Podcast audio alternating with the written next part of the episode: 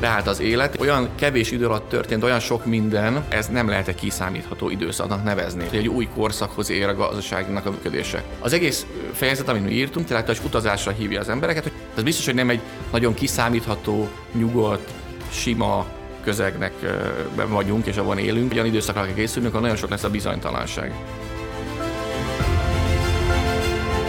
MNB Podcast.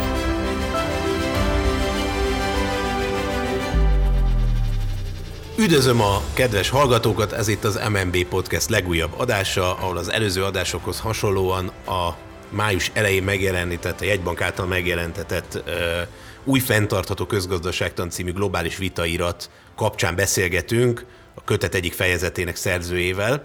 Én Bodnár előtt vagyok, kérdező partnerem pedig Nánási Kézi Tamás. Üdvözlöm a kedves hallgatókat! Sziasztok! Mai, mai témánk pedig a multidisciplinaritás és a közgazdaságtan viszonya, ami azzal foglalkozik, vagy úgy tudnám lefordítani, hogy a közgazdaságtan, illetve a közgazdászok a, hogyan tudnak meríteni, és mit használhatnak föl más tudományágak eredményeiből. Vitairat erről szóló fejezetének három szerzője van, mindhárman az MNB munkatársai, Horváth Balázs István, Kisem Norbert és mai vendégünk Kolozsi Pál Péter, akit most ismételten üdvözlök itt a stúdióban, mert már nem először jár nálunk. Szia, Pali! Sziasztok, köszönöm a meghívást!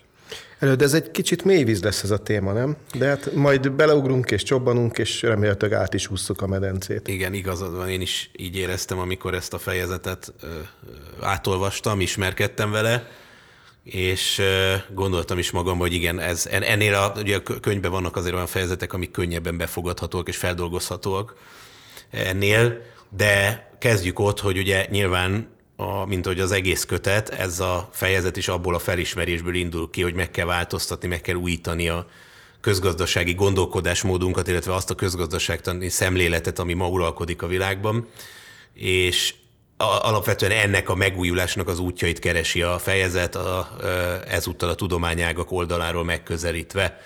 És bár több vendégünkkel már átbeszéltük ezt, hogy miért is van alapvető szükség a közgazdaságtan és egyéb területek gyökeres megújítására, azért, de azért megkérdezem Palit is, hogy fejtse ezt ki nekünk, hogy ők ezt hogyan látják. Palit, te szerinted mi a baj a közgazdaságtannal? Jó kérdés. Azt gondolom, hogy nem is úgy fogalmazom, hogy mi a baj, vagy hogy van bele baj, hanem az, hogy minden tudománynak időről időre meg kell újulnia. És a mi fejezetünk inkább talán arról szól, hogy hogy más tudományágak is időről időre megújultak, és nem szabad leragadni a korábbi mintázatoknál. Tehát közösségtan kicsit olyan, mintha lemaradt volna ebben a, ebben a folyamatos versenyfutásban, amikor a tudományok ágak között van, hisz minden tudományág folyamatosan fejlődik. A tudomány történet maga belegondolunk nem más, mint egyfajta fejlődés. Tehát különben nem tudnánk megírni ezt a könyvet. Tehát nincs olyan könyv, amit 200 évvel ezelőtt ugyanúgy írtunk volna meg bármelyik tudományágban, mint, mint ma. Miközben a közösségtannak pont kb. 250 évvel ezelőtt jelent meg az első alapműve, amit még ma is sokat forgatunk, vagy sokat hivatkozunk rá, miközben a világ már sokat változott. Ha még egy dolgot kiemelhetnék, a mi fejezetünknek a fő üzenetei közül az az lenne, hogy talán nem triviális az, hogy a közösségtan, ahogy most műveljük, vagy ahogy most gondolkodunk közösségi kérdésekről, az is valamiből inspirálódott. Tehát amikor kezünkbe veszünk egy könyvet, egy közösségtani könyvet, és azt elolvassuk, akkor ezt úgy nagyjából logikusnak gondoljuk, hogy oda van írva, de valószínűleg azért, mert nagyon ebbe szocializálódtunk, hogy így kell gondolkodni a gazdaságról. De ez nem trivialitás, hogy így kell gondolkodni róla. Amikor 250 évvel ezelőtt Adam Smith megírta a Nemzetek gazdasága című könyvét, ugye ezt tekintik a modern közösségtan alapművének, vagy az első művének. Ugye Adam Smith amúgy egy morálfilozófus volt, hisz akkor még nem voltak közgazdászok, hisz nem volt ilyen tudományák. Tehát 250 évvel ezelőtt neki is valamihez nyúlni kellett. Tehát megpróbálta megmagyarázni, mi történik a világban, a gazdasági világban, a társadalomnak egy alrendszerében, mondjuk a gazdaságot tekintsük egy társadalmi alrendszernek, Látta, hogy ez egy nagyon komplex valami, és megpróbált valamihez nyúlni. Ugye a 18. században vagyunk, amikor az uralkodó irányzat, ez a newtoni fizika volt, mindenki ennek a bűvöletében élt. Ugye Newton kicsit korábban élt, de a 18. században kiteljesedett ez a gondolkodásmód, és ezért egyáltalán nem volt meglepő, hogy Adam Smith, amikor ezt a könyvet megírta, akkor ő is ehhez nyúlt hozzá, hisz mindenki ehhez nyúlt hozzá ebben az időszakban, és a világot megpróbálták ugyanígy leírni, ezekkel a mechanisztikus fogalmakkal. Ugye van egy ilyen híres óramű metafora, tehát hogy gyakorlatilag úgy működik a gazdaság, mint egy óramű. Azért nem tűnik nagyon meglepőnek, hogy így beszélünk róla, mert mi is ebben nőttünk föl. De ezt lássuk be, hogy ez, ez azért nem egy, egy öröktől fogva való igazság, hogy így kell a gazdaságot szemlélni, ez egyfajta megközelítés egy nagyon komplex rendszernek, ami alapvetően az akkori fizikai tudásból inspirálódott. Ami talán a mi fejezetünknek az érdekessége, az az, hogy azon túl, hogy ez bemutatja, hogy mik a gyökerei a közösségi gondolkodásunknak, megpróbálja megnézni egyrészt, hogy a fizika, amiből inspirálódott a közösségtan, hogyan fejlődött az utóbbi időszakban, a másik pedig az, hogy esetleg más tudományágakból mit lehet figyelembe venni, amikor a gazdaságról gondolkodunk, vagy voltak-e, vagy milyen típusú olyan megállapítások voltak az utóbbi időszakban más tudományágakban, ami nekünk hasznosak lehetnek. Azt írjátok, hogy azt írja a fejezet, hogy a más tudományágaktól való tanulás az a közgazdaságtan születésénél is jellemző volt. Most, ahogy te is mondtad az előbb, ismét erre ennek az időszaka következhet. Beszélhetünk valamiféle újjászületés előtti pillanatról? Hát azt gondolom, hogy beszélhetünk, illetve szükség is van rá, hogy újjászülessen a közösségtan. Mert visszakanyarodva az első kérdés, hogy mégis miért van szükségünk arra, hogy, hogy egy kicsit újfajta gondolkodásmódot ö, sajátítsunk el, azért, mert a mai problémákra nem igazán adnak jó válaszokat a régi, ö, régi könyvek. Tehát ezeket hasznos forgatni, szükséges is, hogy megismerjük őket, de túl kell kicsit lépni rajtuk, mert a ma problémáira nem tudnak válaszokat adni, és ez pedig egy fontos ö, kitétel lenne azért a közösségi gondolkodás tekintetében, hogy a ma illetve a jövő problémáira tudjanak kézzelfogható megoldásokat nyújtani. Hogyha más tudományágak szempontjait is bekapcsoljuk, és ezzel igyekszik megújulni a közgazdaságtan, akkor mennyire merész az a megállapítás, hogy lehet-e a közgazdaságtan a tudományok tudománya? Hú, ez biztos sokan ö, elvitatnák tőlünk. Nem, len, nem mennék ilyen messzire. Én azt mondom, hogy nyissuk ki a szemünket, kicsit próbáljuk meg megismerni a körülöttünk zajló tudományos ö, életet, nézzük meg, hogy az utóbbi száz évben akár melyik tudományák hova lépett előre, az milyen szemlélet módbeli váltást hozott el abban a tudományákban, vagy az általában a világképünkben, és ezt próbáljuk meg adaptálni a közösségtanra, ami még most is nagyon nagy mértékben ebből a mechanisztikus világképből indul ki, ami mondom 250 évvel ezelőtt egy nagyon modern és újszerű gondolkodás volt, manapság is nagyon fontos, és azt gondolom, hogy jól keretezi a gondolkodásmódunkat, de bizonyos esetekben azért indokolt rajta túllépni. És most milyen forrásokból, honnan kaphat új inspirációt a közgazdaságtan? Mm, avval kezdeném, hogy mi közgazdászok vagyunk, ugye a bevezetőben említettétek, hogy három szerzős a fejezet, mind a háromban közgazdászok vagyunk, itt dolgozunk az MNB-ben. Alapvetően Illetve, még... bocsánat, itt megemlíteném, hogy az előző kérdést Tamás szerette már többször föltenni jellemző közgazdászoknak, hogy a közgazdaságtan az a tudományok tudománya, az ultimate tudományág lesz a végén. Nagyjából mindenkitől hasonló válaszokat kaptunk, mint tőled. Hát szerintem a közösségtan inkább avval küzdött az utóbbi időszakban, hogy a sima tudományokhoz fölzárkozzon.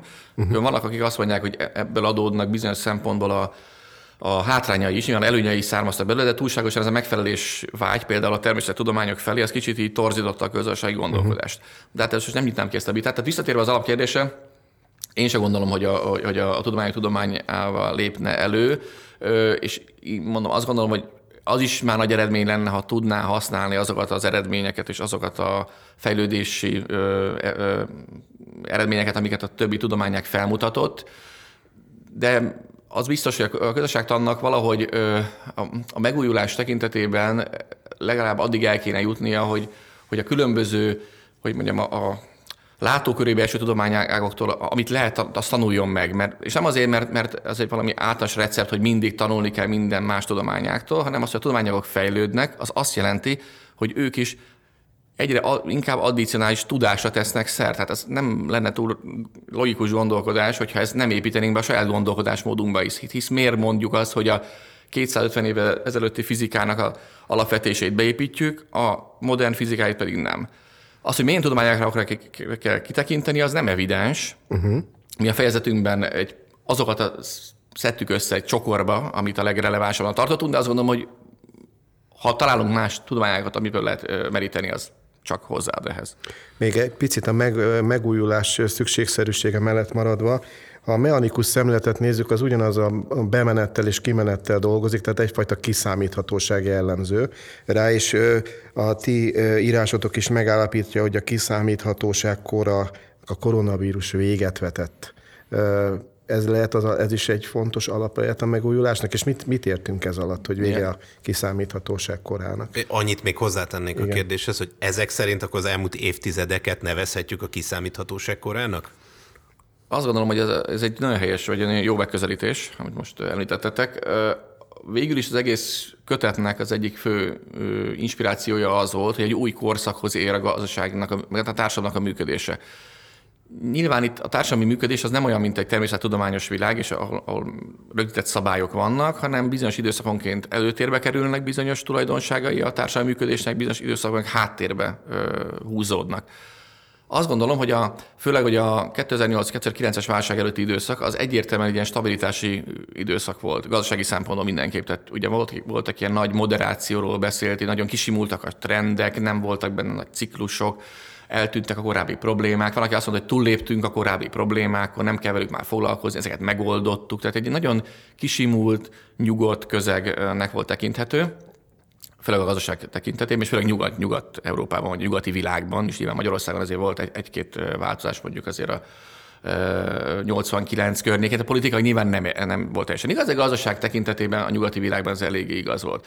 Ugye erre jött rá az a 2008-2009-es válság, ami már kicsit úgy meg, mondjam, megbillentette ezt az egyensúlyt, mert egy fontos tétele volt ennek a nagyon stabil működésnek az, hogy a piacoknak a működésébe lehet bízni akkor 2008-2009-ben kiderült, hogy azért annyira nem lehet bízni, és itt a szabályozónak az állam nagy, nagy szerepe van, de még ez is úgy kontrollálható kereteken belül mozgott, és akkor eljött ugye a 2020-as év, amikor hirtelen csak arra azt vettük észre, hogy elindít a kis hírekben, majd egyre nagyobb hírekben, meg videóban jöttek ugye az információk Kínából, Wuhan környékéről, aztán azt láttuk, hogy már ez Olaszországban van, és két nap, nem tudom, pár napok később Magyarországon volt, leállt az élet, és olyan kevés idő alatt történt olyan sok minden, radikálisan átalakított az életünket, hogy azt gondolom, hogy nem nagyon meglepő azt mondjuk, hogy ez nem lehet egy kiszámítható időszaknak nevezni. És hogyha azt figyelembe vesszük, amit ugye a tudósok mondanak, hogy a, a, a természettudósok, vagy a, a, a epidemiológusok, hogy azért arra kell készülnünk, hogy ez bármikor megismétlődhet, és sok uh-huh. ilyen fajta esemény jöhet szembe még az életünkben, akkor ez különösen igaz, és ezt megfejjük avval, hogy Kb. száz nappal ezelőtt kitölt egy háború a szomszédunkban, ami szintén úgy azért kevesen számítottak, bár voltak nyilván geopolitikusok, akik ezt ebben kalkuláltak, de azért minden nap életünkben nem kalkuláltunk avval, hogy a szomszédos országban egy, egy olyan háború fog kitörni, aminek az egyik aktív részefője egy atomhatalom. Tehát ez biztos, hogy nem egy nagyon kiszámítható, nyugodt, sima közegnek vagyunk, és abban élünk, hanem inkább olyan időszakra kell készülnünk, ahol nagyon sok lesz a bizonytalanság. Uh-huh. Hát szerintem térjünk rá az egyes tudományákkal kapcsolatos megállapításokra. Igen, és vissza is térnék egy kicsit, mert ugye egyrészt említetted, hogy a, általános közgazdasági gondolkodást a mai napig áthatja a newtoni szemlélet, és azt is említetted, hogy amikor a közgazdaságtanról beszélhetünk, mint annak a megszületéséről, nagyon sok mindent a fizikától átvet.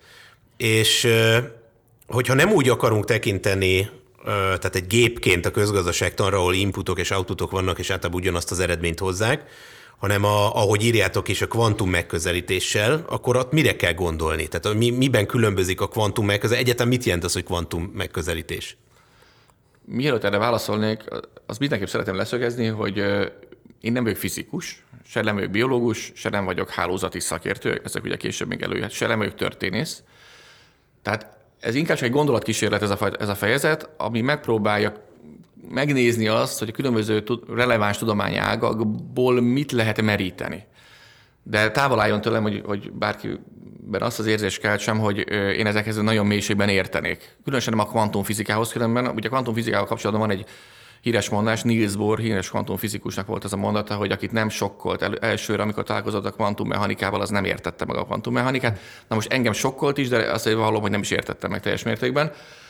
De az biztos, hogy, a, hogy vannak olyan típusú megalapítások, vagy olyan ö, tudományos eredmények, ami a kvantumfizikához kötődik, ami szerintem hasznos egy közgazdásznak, hogy, hogy figyelembe veszi, a saját gondolkodásába beépíti, hogy ilyen van.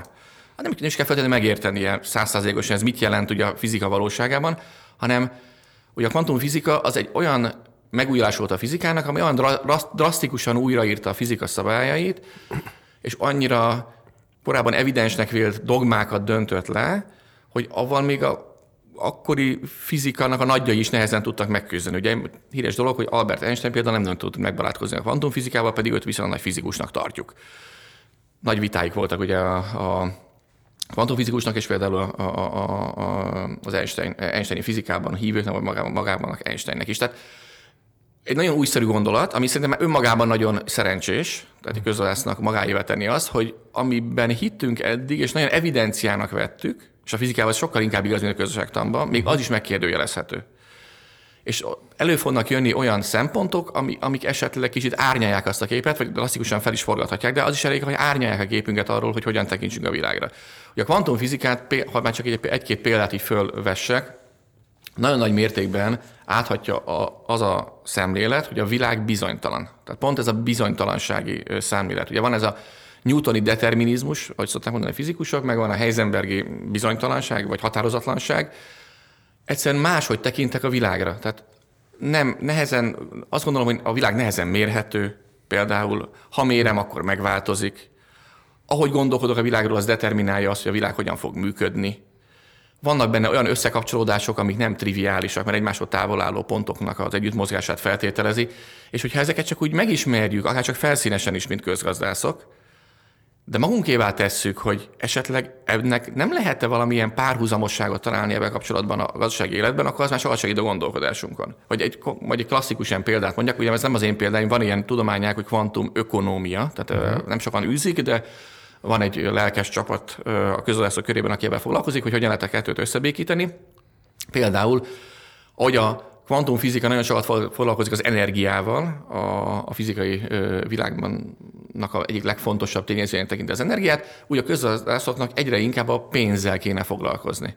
Mert a pénz az gyakorlatilag a gazdaságnak az energiája. Tehát nem úgy kell tekinteni a pénzre, mint egyszerű, ugye a mechanisztikus modellben az jelenik meg, mint hogy a, a megolajozza a gépeket, hanem úgy kell tekinteni rá, mint ami determinálja a folyamatokat. Például ez egy, ez egy változás, hogy a pénz az nem egy ilyen plusz dolog, ami létezik a gazdaságban, de nem az a fontos, hanem a csere, tehát ugye kell foglalkozni, és a pénz az csak úgy van, hogy könnyebb legyen cserélni, hanem az, hogy mi lenne, hogyha úgy látnánk a gazdaságot, hogy a pénzügyeken keresztül kell megközelíteni, mert a pénz olyan fontos eleme a gazdaságnak, mint az energia a fizikai valóság. Valahogy úgy, mint egy testben a véráram, ugye, amit elindít a, a pénz, vagy elindít a, a csillagok hitel. háborújában a mindent átható erő.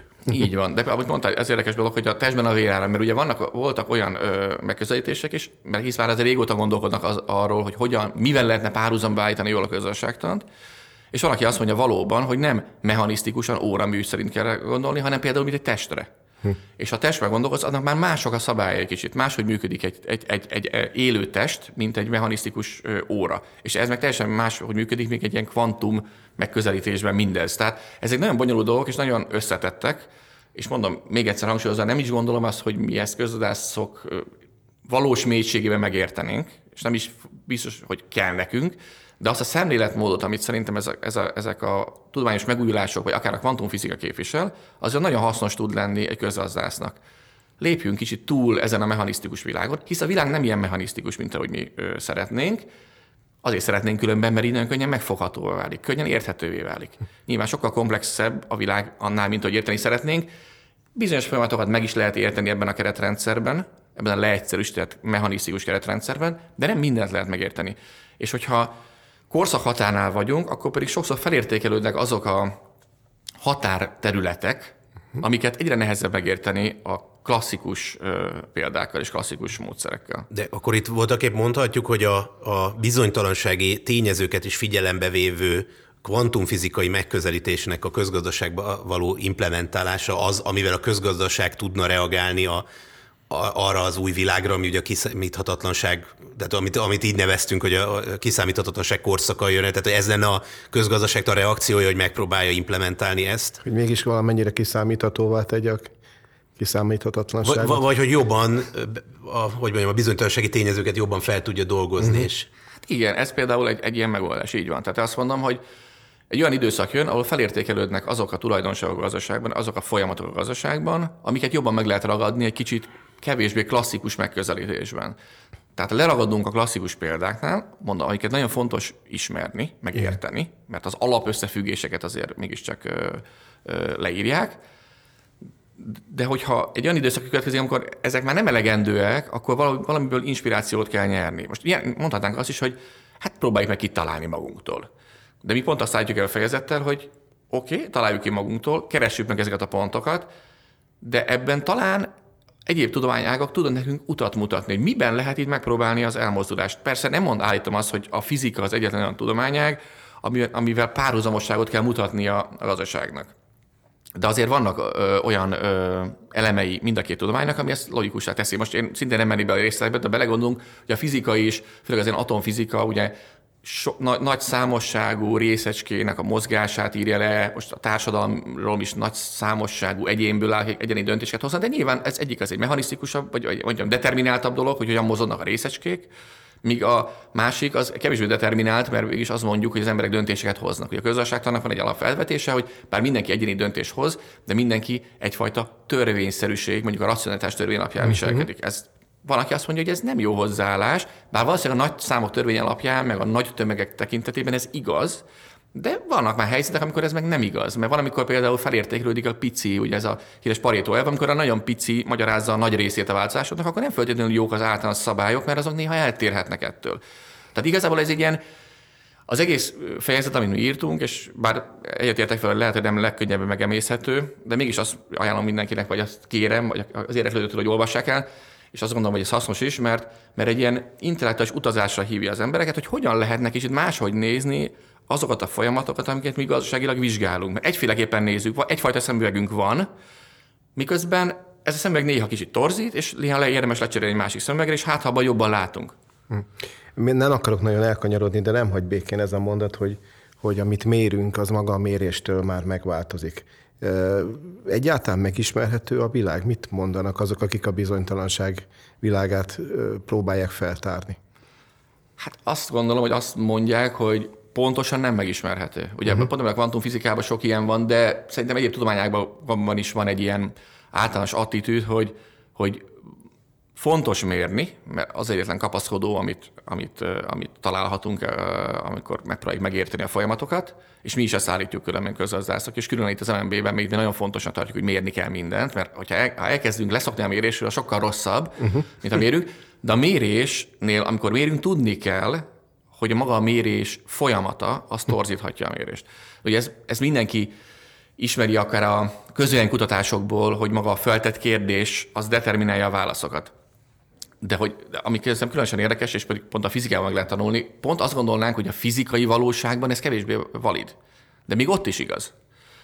Tehát ha a fizikai valóságban igaz, hogy a mérés az problematikus, egyszerre nem lehet sok mindent mérni, ha az egyiket mérjük, a másik az nem nehezen mérhető, ugye ez is ilyen kvantumfizikai megközelítésből adódik, vagy maga a mérés folyamata annyira torzíthatja magát a megfigyelt tárgyat, vagy a megfigyelt folyamatot, hogy annak a mérése szintén ugye, bár nem az, nem, nem, nem az, hogy nem hasznos, hanem az, hogy ezt a disclaimer figyelembe kell venni, hogy, hogy a maga mérés már torzította az eredményeket. Tehát ha ott igaz, akkor különösen igaz az a gazdasági életben is, tehát nem gondolhatjuk azt, hogy a mérésünk az, az, az, az egy hogy az objektív valóságot tudja leírni.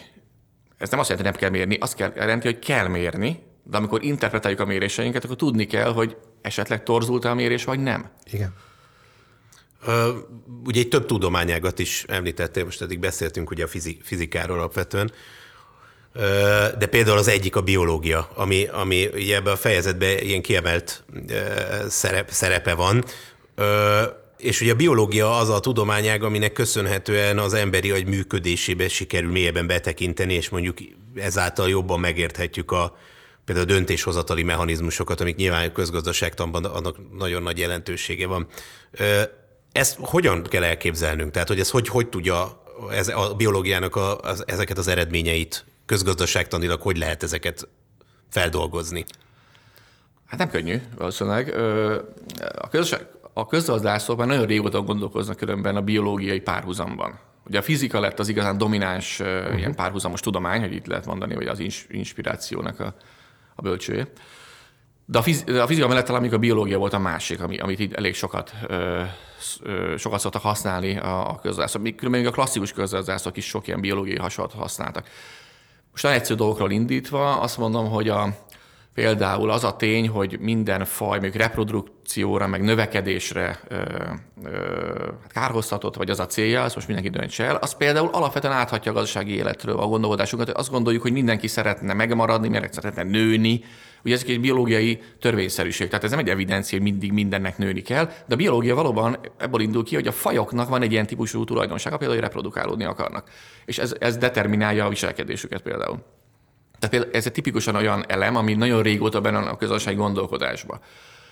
Van, akik tovább mennek, és azt mondják, hogy az egész közösségi modellezés, meg az emberképet sokkal inkább a biológiai alapokra kell helyezni. Tehát ők azt mondják például, hogy az e- evolúciós elméleteket sokkal jobban integrálni kell abba, hogy hogyan gondolkodunk az emberi viselkedésről, meg az embereknek a, a, a döntéseiről. És azt mondják például, hogy ez a racionális emberkép, ez a homo economicus, ez ezért téves, mert ez teljesen ellentétes a biológiai által föltárt evolúciós elméletekre alapozott emberképpel. Tehát ez is egy, irány. Nem fogom tudni eldönteni, nem értek hozzá, de az odáig mindenki el lehet jutni különben, ha csak ezt egy dolgot nézzük, hogy milyen az emberképünk, hogy bármit ilyen modellben gondolkodunk, vagy közösségi keretben gondolkodunk, ott azért mindig fel, fel kell tenni ezt a kérdést, hogy vajon az ember valójában így viselkedik-e? És hogyha nem így viselkedik, az ebben a tekintetben, amiről most beszélünk, ez releváns-e vagy nem?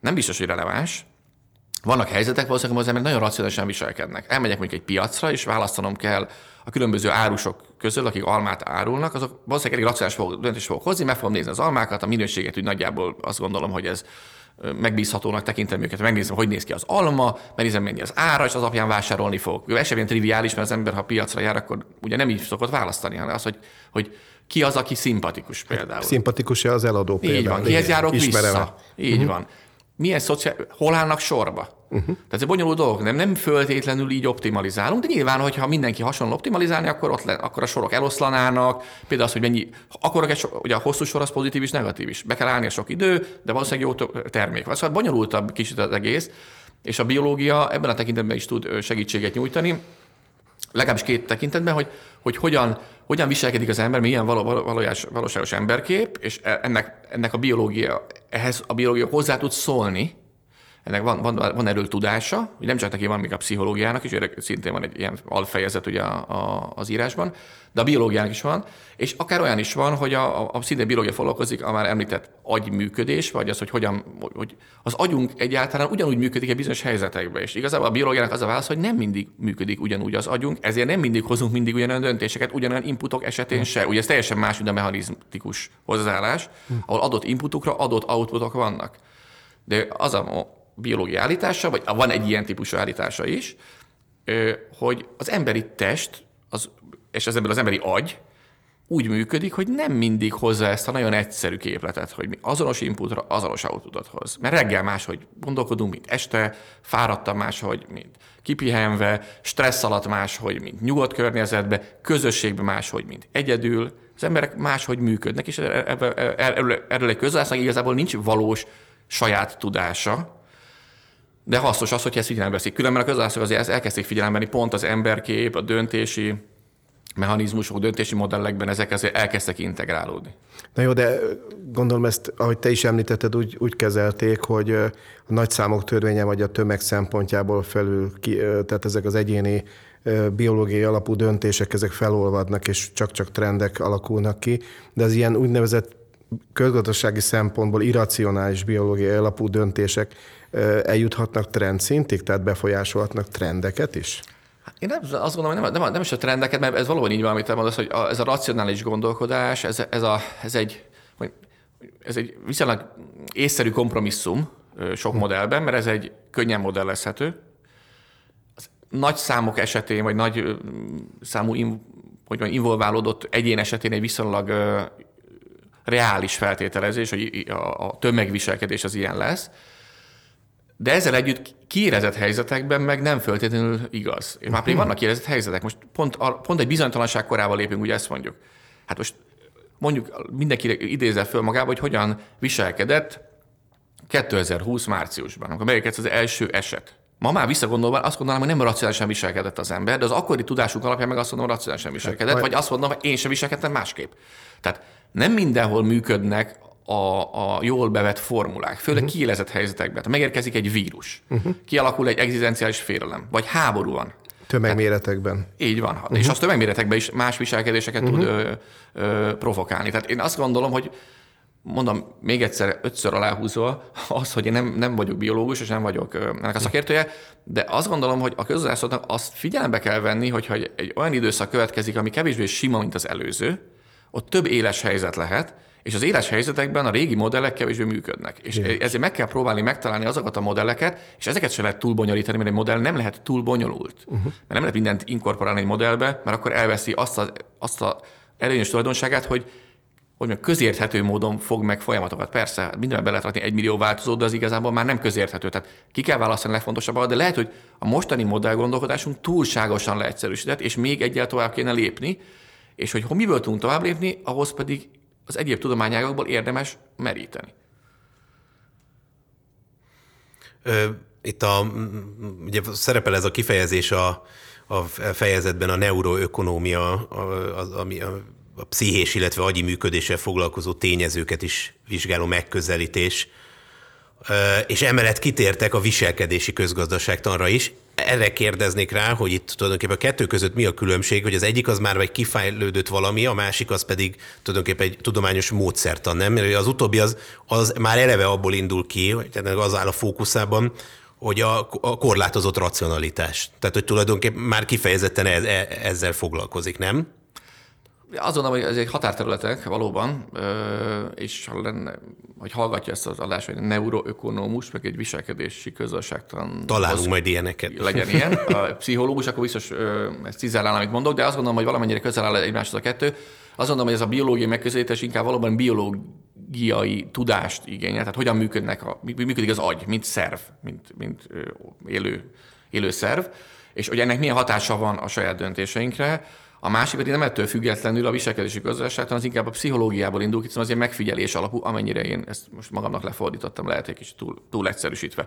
Az is való igaz, hogy a viselkedési közösség, tehát az, hogy megfigyeljük az embereket, hogy hogyan viselkednek, nem pedig feltételezünk róluk dolgokat, hogy hogyan viselkednek, az már eléggé beleívódott a közösségi gondolkodásba.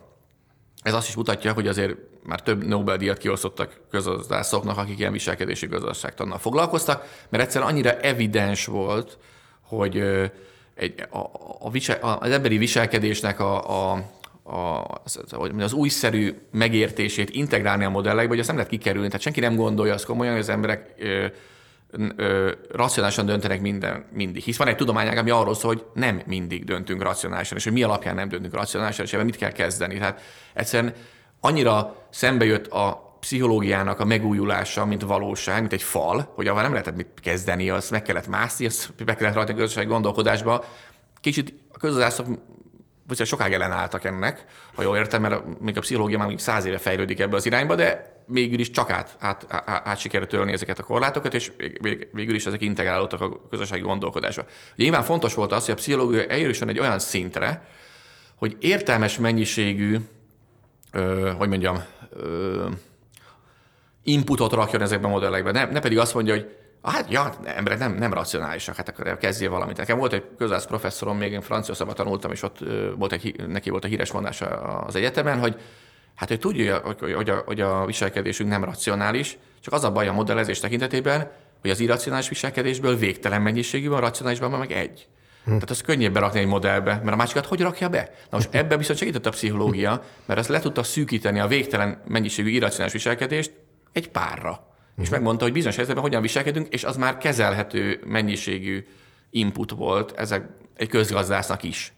Akkor a viselkedési közgazdaságtan lehet alkalmas arra, mint az előbb Tamás kérdezett, hogy mondjuk trendeket rajzoljon föl, mert jól értem, akkor ez lehet az a terep, ahol mondjuk tömegpszichózist fogyasztói szokások terén mérhetnek, és ebből tudnak már számokat is ugye generálni. Ez teljesen, hát ez teljesen így van, illetve mondom, a viselkedési gazdaságtan az, az része a közösségi kánonnak. Tehát az, az elfogadottá vált, beépítették, szerintem ma nincs olyan komolyan vehető közgazdász, aki ezt kétségbe vonná. Tehát ez olyan, olyan, olyan mértékben igaz, amit mondasz, hogy, hogy, hogy ez, a, ez a mai közösségi valóság, de különben egy pár évtized még nem ez volt a közösségi valóság, és akkor inkább tűntek ilyen fura embereknek ezek a viselkedési közgazdászok. Ma azért, most nem, nem, nem szeretem azt mondani a mainstream része, mert a mainstream az inkább azért egy ilyen ez, ez, ez egy hogy olyan rossz konnotációval rendelkező szóval vált, de mondjuk azt mondom, hogy az általános közösségi gondolkodásnak a részévé vált, hogy, hogy, hogy a emberek nem úgy viselkednek, hogy egy két mondatban össze lehetne foglalni, ennek kicsit bonyolultabban viselkednek, és nyugodtan vegyük figyelembe, hogy hogyan viselkednek.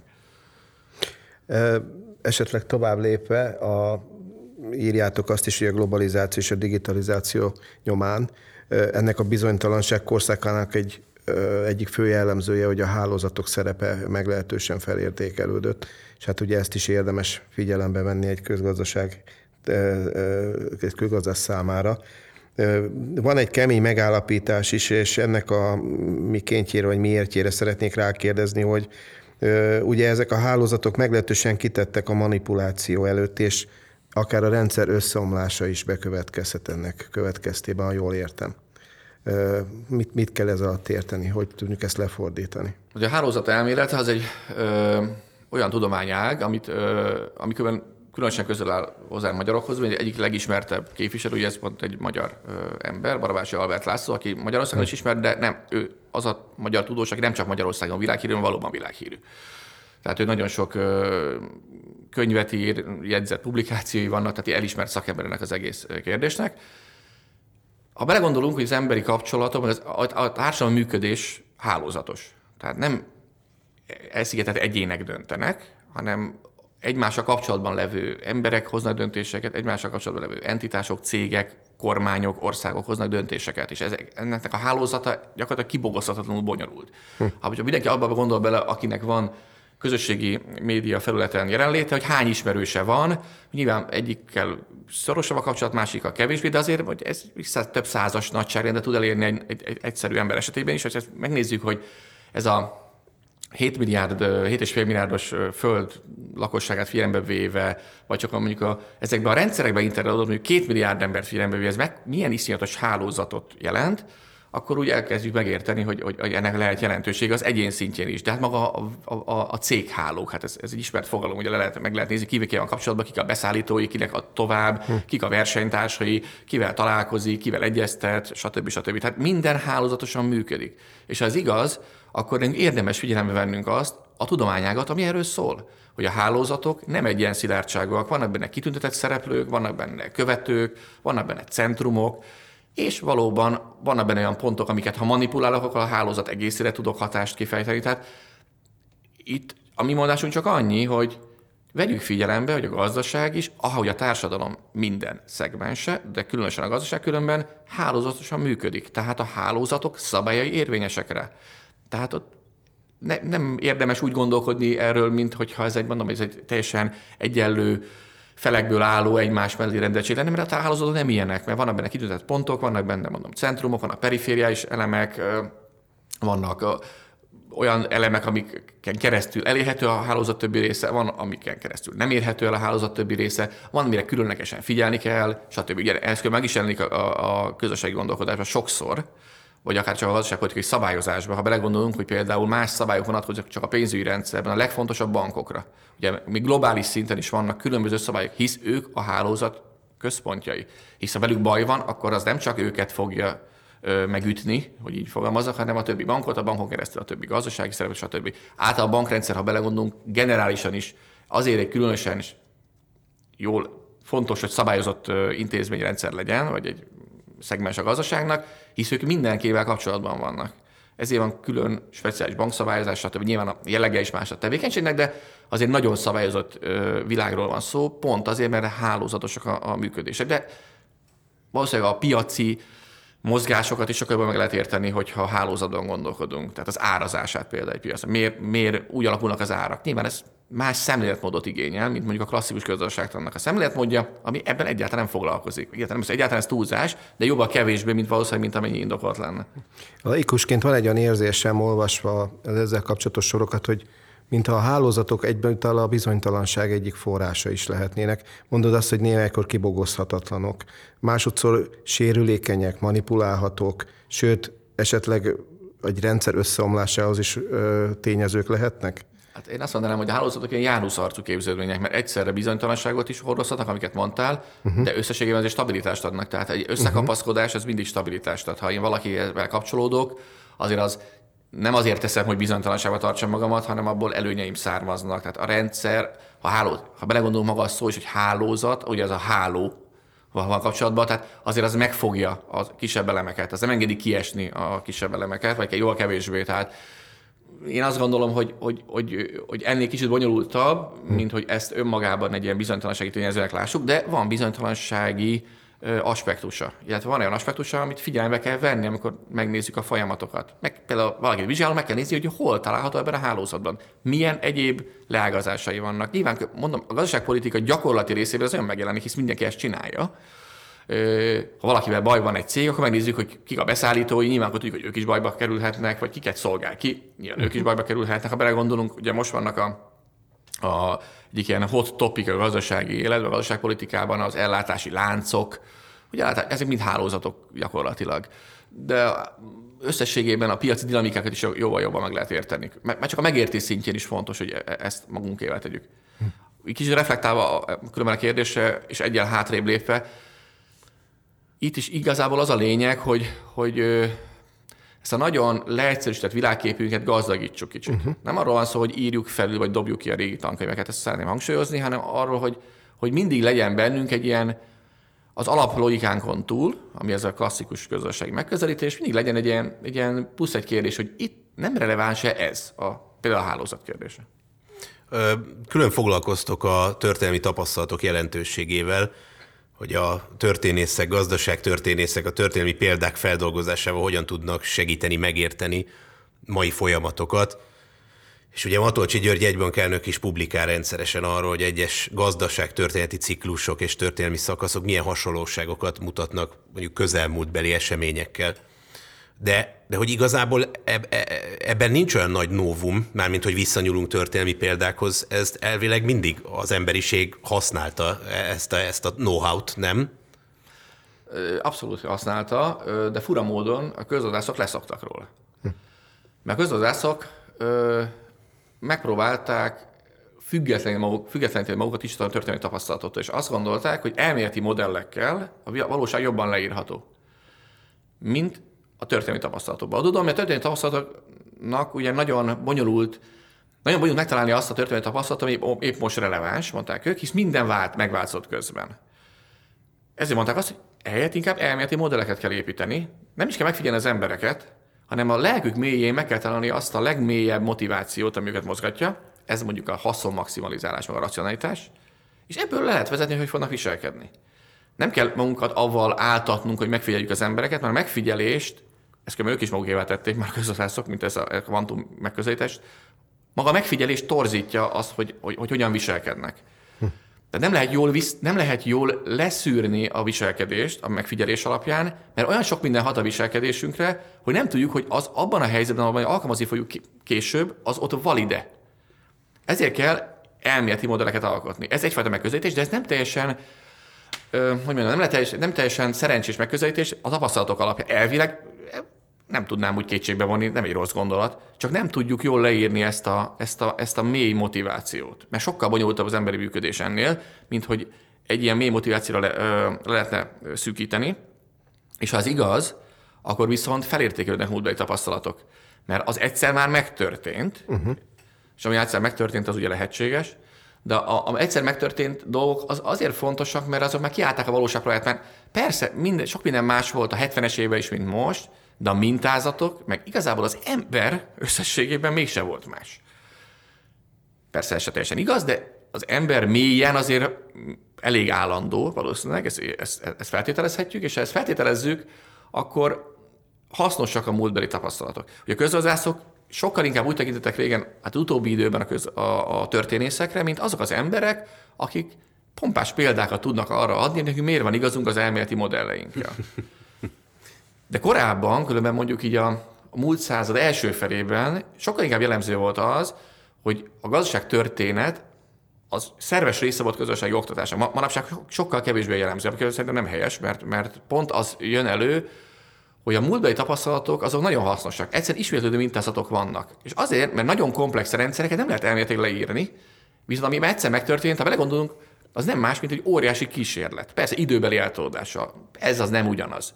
De a kísérletnek a nagyságrendje hogy mondjuk sok millió ember, vagy 10 millió, 100 millió ember csinálja való életben, az mégiscsak olyan tapasztalatokat nyújt, amit mégis fel lehet használni. Ahhoz képest, mint csak, mint csak a papíron számogat. Annak is van relevancia, hogy a papíron számolgatok, de azért ezen józanész is ezt, ezt mondatja. Nézzük már meg, hogy mi történt akkor, amikor legutóbb ilyen dolog történt. És különben, ha már itt beszéltünk előbb is ugye a koronavírus válságról, meg pandémiás helyzetekről, most nézzük, hogy mi történt száz évvel korábban, amikor az utolsó pandémia volt, Persze voltak különbségek, meg az orvostudomány sokat fejlődött, meg lett vakcina, de a, a emberi viselkedésben nagyon sok hasonlóság ö, volt. Nagyon hasonlóak voltak az emberi reakciók. Úgy meglepően ahhoz képest, hogy különben száz év elmúlt. Hát mit tudtunk csinálni? Nem mentünk ki a lakásból. Mert az embernek ez a, ez a természetes reakció kialakult. Nyilván a szabályozás is ezt mutatta, de főleg az első szakaszában különben a pandémiának ugye nem nagyon volt más. Tehát ahhoz lehetett nyúlni, mi volt akkor, és körülbelül megnéztük különben a, a szakértőket, hogy mit mondanak, mi fog történni, hát ők is párhuzamokat néztek. Hát nem tudjuk, mi fog történni, legutóbb az történt, hogy két év múlva enyhült a vírus. De ez ugyanígy van a közgazdaságtanban is, tehát itt most, most ugye az inflációs időszakot élünk, mennek fel az árak, ennek megvannak a saját okai, akár még országonként eltérnek, de van egy globális jelenség is. A 70-es évek volt az utolsó olyan időszak, amikor persze sok minden más, de mégis valami hasonló indult el. Uh-huh. Ezért oda érdemes visszanyúlni, már csak azért is megnézni, hogy ott milyen lépéseknek milyen következménye volt, hogyha feltételezzük, hogy annak a lépések hasonló lenne most a következmény, akkor lehet, hogy az, és az negatív volt, akkor lehet, hogy érdemes elkerülni. Ha meg pozitív volt, akkor érdemes megtenni. Tehát én nagyon hiszek abban, hogy a történelmi példáknak van ö, jelentősége. Egyszerűen azért, amit az előbb mondtam, mert minden történelmi példa egy óriási nagy kísérletként is felfogható, amiből annak a tapasztalatai minden értelmes tudományban felhasználásra kerülnek. Mi is használjuk fel a tapasztalatainkat, amik a történelemből jönnek. Az írásotokban külön alfejezet foglalkozik a közgazdaságtan és a technológiai fejlődés összefüggéseivel, amiből szintén új megoldások és koncepciók születhetnek. Itt is van egy olyan megállapítás, ami mellé tettem egy kérdőjelet, hogy a technológiai fejlődésnek nem csak a gazdasági növekedésre lehetnek hatásai, hanem a társadalmi berendezkedés stabilitására is, akár a demokráciákra nézve. Mire gondolt, mire gondolhatunk ennél a megállapításnál? Mire gondolt a szerző? Mire gondolt a szerző, igen. A költő. A költő. Ö, azt gondolom, hogy a, te- a technológiai fejlődés az mindig is jellemzője volt ugye a, a, a világnak. Ö, amióta ugye ember van, mindig van technológiai fejlődés, ami viszont radikálisan más, az az, az, az egésznek a sebessége. Uh-huh. Ugye szoktak beszélni ilyen disruptív fejlődésről, tehát olyan drasztikus váltást hoz egy-egy lépés, fejlőd, technológiai fejlődési lépés a mindennapi életben, hogy ez felborítja a, az adott közösségnek az életét. Vagy egy, most mondok egyszerű dolgot, hogyha egyszer csak tudom én, az önvezető autók drasztikusan elterjednek, az olyan mennyiségű embernek az életére hat, aki most autót vezetnek például, vagy, vagy mondjuk teherautókat vezetnek, vagy buszokat vezetnek, uh-huh. ami egy drasztikus társadalmi berendezkedési váltás hozhat el. De ebben csomó ilyen van, de hát hogy egyéb ilyen nanotechnológiai fejlesztések, vagy akár az emberi életre való fejlesztésekkel kapcsolatos fejlesztések, vagy az orvoslással kapcsolatos fejlesztések olyan drasztikusan át tudják alakítani, a mesterséges intelligencia, mint fejlesz, fejlődés, olyan drasztikusan átalakítja a környezetünket, ami már visszahat a mindennapi életünkre, akár a biztonságérzetünkre. Az, hogy mit keresek én itt a világban. Úgyhogy sokan gondolkodnak ezen, hogy mi lesz, ha a robotok mondjuk elterjednek, most nem akarok túl messzi menni. És elveszik a munkát. a munkát. Mit fog csinálni? Uh-huh. Mit csinál sok embereknek felszabadul a munkaideje? Ugye van, aki azt mondja, hogy nagyon jó, mert akkor többet tudok a gyerekemmel lenni, és akkor sok szabad időm lesz, és akkor meg tudok nézni sok mindent, ami érdekel. Én nem vagyok ennyire optimista, én azt mondanám, hogy azért a, a mi életünk az arra van berendezkedve, hogy a, a munka az nem egy pénzkereseti forrás, hanem az emberi kiteljesedésnek egy terepe. És a nyugati kultúra gondolom, hogy így épül föl. Ezért minden olyan technológiai fejlődés, ami nagyon drasztikusan megváltoztatja a munkának a, a világát, annak biztos, hogy van ilyen disruptív hatása. A valamit kezdeni kell. Az, hogy most kezdünk-e vele, vagy nem, vagy mit, az, ez egy más kérdés. De hogy ezt nem lehet úgy hagyni, hogy megtörténjen, abban a szintén biztos vagyok. És a még egy dolog, hogy a technológiai fejlődés hogyan hat a közösségtani gondolkodásra, talán az is egy érdekes dolog, és ezt így érdemes talán kiemelni, hogy a közgazdászatnak a legnagyobb problémája az volt évszázadokon át, hogy nem tudták megmérni a, a társadalomban zajló folyamatokat. Ugye egy fizikus sokkal könnyebben mér. Eleve tud méréseket ö, zárt rendszerben, elkülönített helyen, megismételhető módon lefolytatni. vannak számai, ebből következőleg tud levonni. Közössznek ugye nincsenek ilyen számai. Amíg most számunk van, azok is hónapos késésre jönnek, nagyon makroszintűek, korrigálják őket, nem is jól számolták, aztán megint megváltoztatják, de kevés az adat, és az is késve jön elő. Most meg ugye mi történik?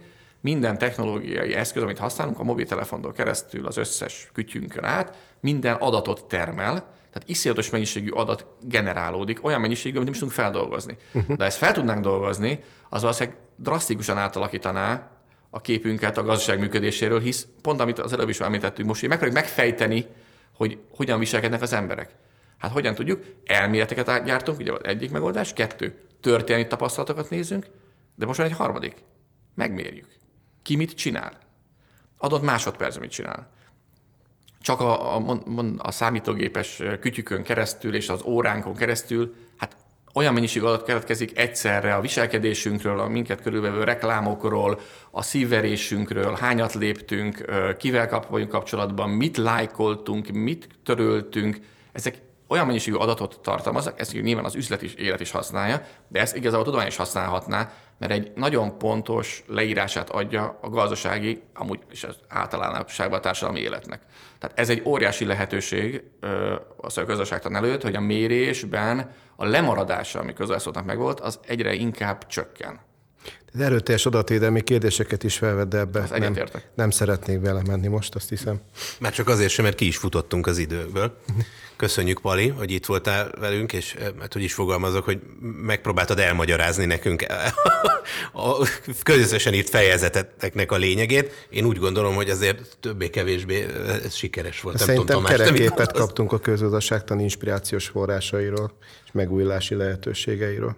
Köszönöm szépen a lehetőséget. Remélem, hogy valamennyire tisztult a kép, de még egyszer mondom, itt ez egy, egy közös gondolkodásra való felhívás. Mindenki arra invitálunk, hogy elolvassa a fejezetet, kicsit gondolkodjon el, hogy hol lehetne kibillenteni a, az eddigi tudását, vagy hogy hol lehetne színesíteni, vagy kiegészíteni az eddigi tudását ezekkel az új tudományos vívmányokkal vagy eredményekkel. És ez nagyon jó is, hogy elmondtad. Annyival egészíteném ki, hogy nem csak a fejezettel, hanem a kötettel is ismerkedjen mindenki.